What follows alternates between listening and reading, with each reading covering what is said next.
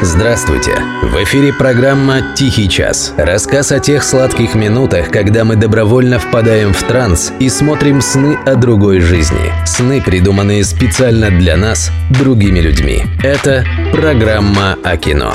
«Тихий час». Автор Дарий Федореев, ведущий Денис Иконников. «Человек-швейцарский нож». Режиссеры Дэн Кван и Дэниел Шайнард. США, Швеция, 2016 год.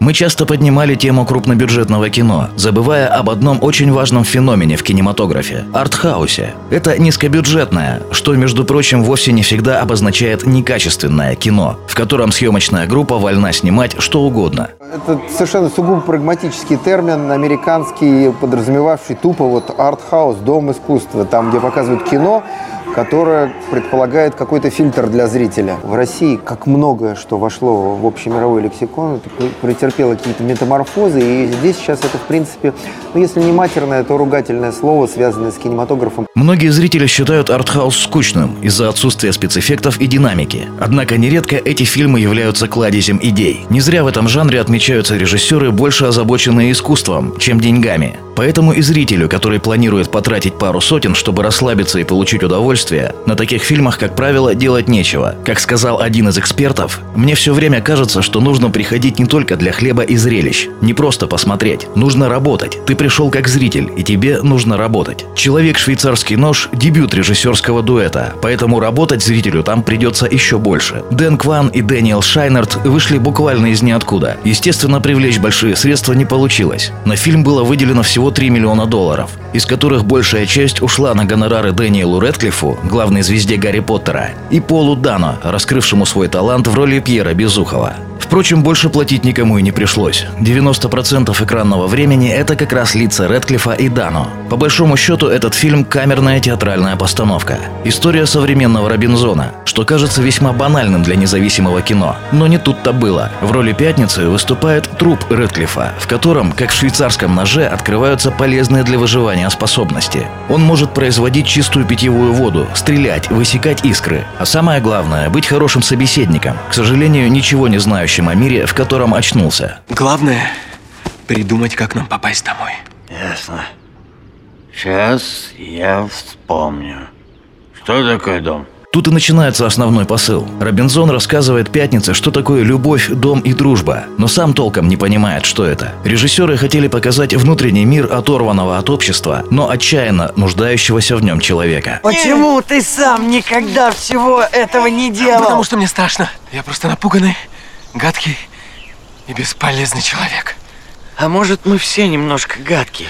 В фильме почти совсем нет движения. Однако отсутствие лишнего обнажает главное преимущество – правдоподобность, которая бросается в глаза, несмотря на весь абсурд. Это тот фильм, на котором кто-то не сможет высидеть и минуты, а кто-то найдет в нем шедевр, над которым будет размышлять еще очень долго. Увы, для режиссеров большая часть зрителей относится к первому типу. Кино собрало лишь 5 миллионов, из которых 4 выпали на долю США и едва окупилось. Тем не менее, для немногочисленных поклонников оно стало глотком свежего воздуха посреди однотипных голливудских ремейков.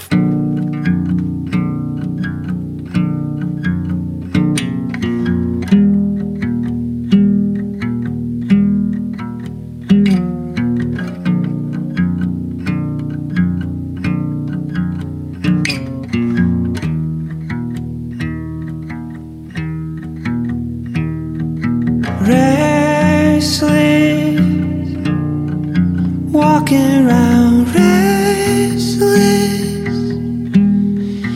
Such a commitment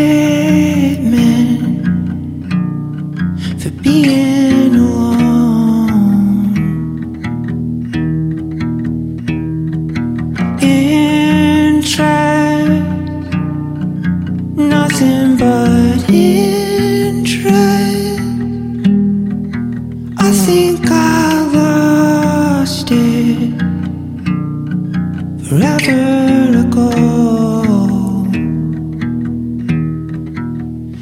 Is there any way to get out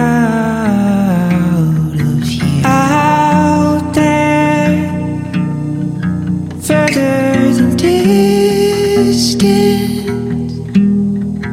there is an instant searching for home.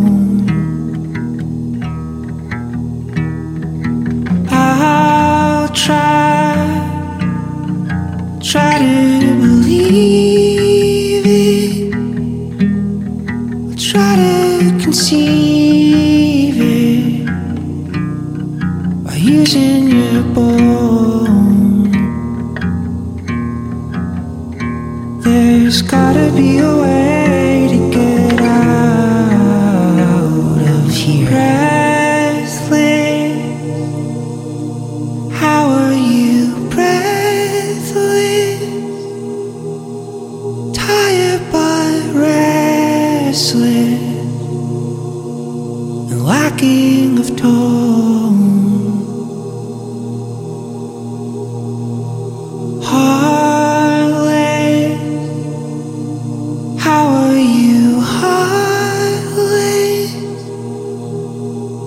I see your sadness.